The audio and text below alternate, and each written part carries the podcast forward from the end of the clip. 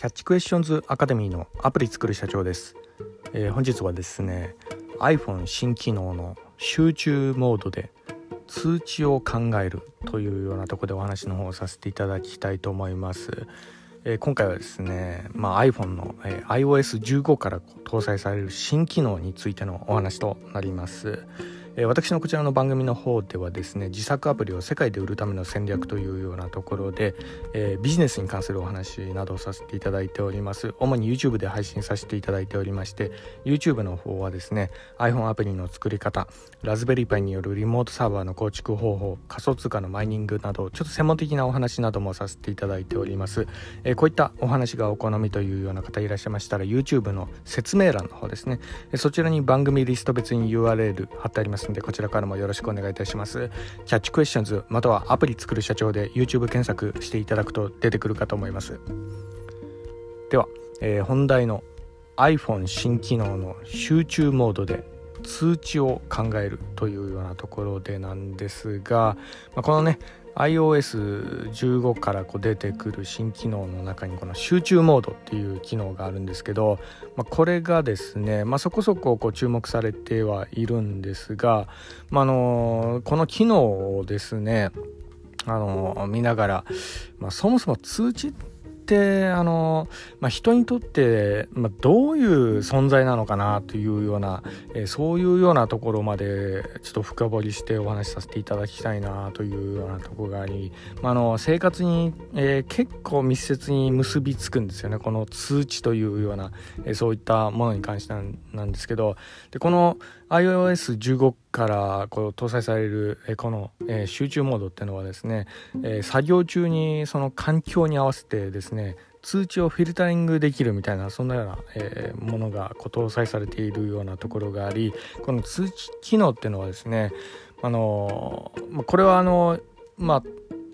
いろいろなあのインフルエンサーの方々とかも結構言われてたことでもあるんですがあの人のね集中力にものすごく有害な影響を与えるというようなところで結構、ね、あの米国の研究とかでもですねあの注意喚起されてるようなところもあったりするんですね。で私もですねあの実際この iPhone 自分の iPhone に関してはですね基本サイレントモードにこうするようにしていて、えー、バイブ機能とかもですねあの振動させないように、えー、もう完全無音状態ですよね、えー、そういうような状態にこうしてるっていうようなとこもありまして結構作業をですね妨害するんですよこの iPhone ね。まあ私 iPhone ファンなんですけど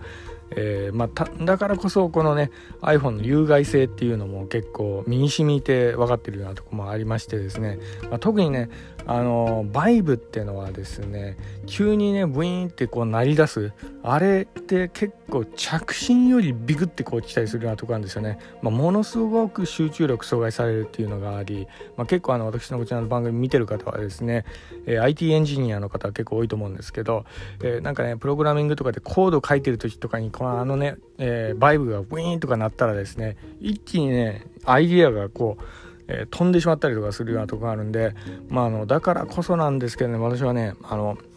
iPhone に関しては着信は無音にするのは、えー、元よりなんですけどバイブ機能も完全にオフにするみたいなそんなような感じで、えー、本当にこう画面通知だけ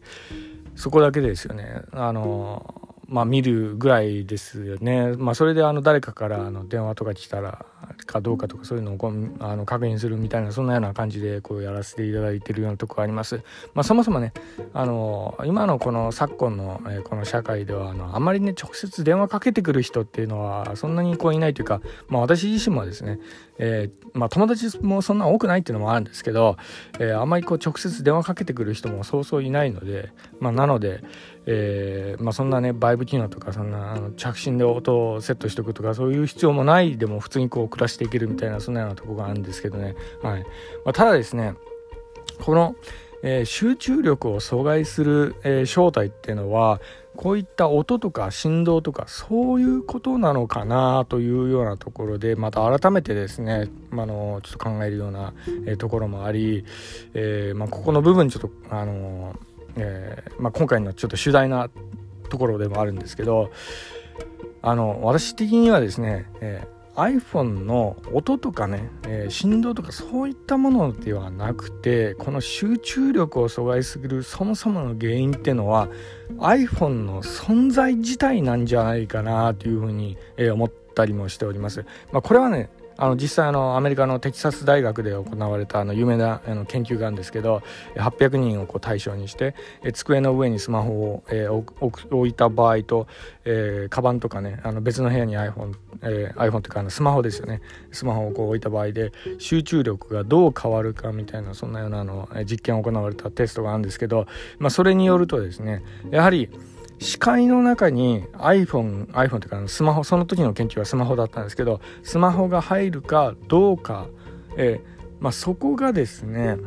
一番その人の集中力を阻害するかどうかっていうのを、え決定づける要因になっているとの研究成果がこう出ていたというようなとこもあるんですね。はい。まあ、これも、まあ、確かにそうだなって納得するようなとこもあるんですけど、ああいうスマホ、iPhone とかですね、やっぱ目に入ると、やっぱその仕事のメール、あの時どうだったっけとか、あとはあの、なんかね、恋人からのあの返信来てるかなとか、あと今ハマってるゲーム、あれ、この続き、この後やろうかなとか、そんなようなこと考えちゃったりするんですよね。そうなんですよ。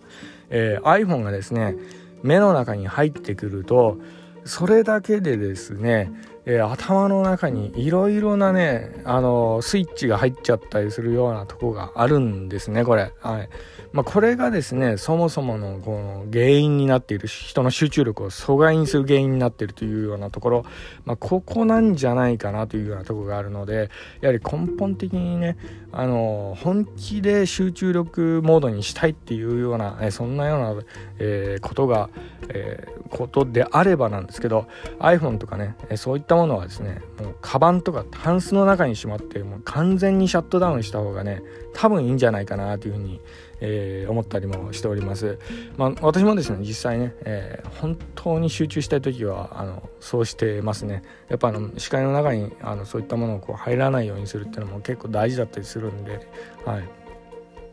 で、えー、ちなみにあの Mac の方もそうなんですけど、え最近のあの MacOS とかね、えその辺はですね、まあ、ご丁寧に iPhone の着信を Mac で受信してくれたりするんですよね。えそういうのもですね、結構あの、えー、集中力を阻害する原因になったりするなところがあるんですね。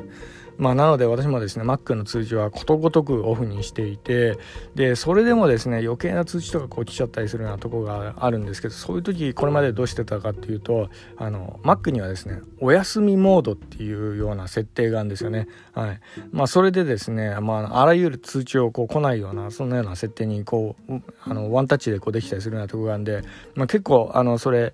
あの日中に使っても有用だったりするようなとこなんでね時間指定でねこの時間からこの時間まではお休みモードとかえそういうのにするとですね通知をシャットダウンするようなところが出る、えできるんですよね、まあ、そういうのも結構活用していたりもしておりますね、まあ、私もですねあのアプリ開発者だからこそこの、え、危険性とかよくよくこう分かるんですけどあの SNS っていうのはですね人を中毒にするためのあらゆる脳科学的研究が駆使されたような構造になってるんですよね、え、だからこそなんですけどね、え、事前にこうあらかじめ予防策打って、えそういったもののこう通知とかをオフにしておくっていうのは結構大事だったりします。それはあの仕事に結構ねあの無意識のうちに支障をきたしてしまったりするようなとこがあるんでね、え特にあの IT エンジニアの人は、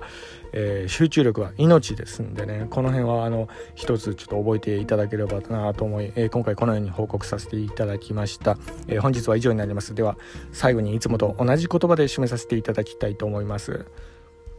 IT エンジニアに栄光あれ。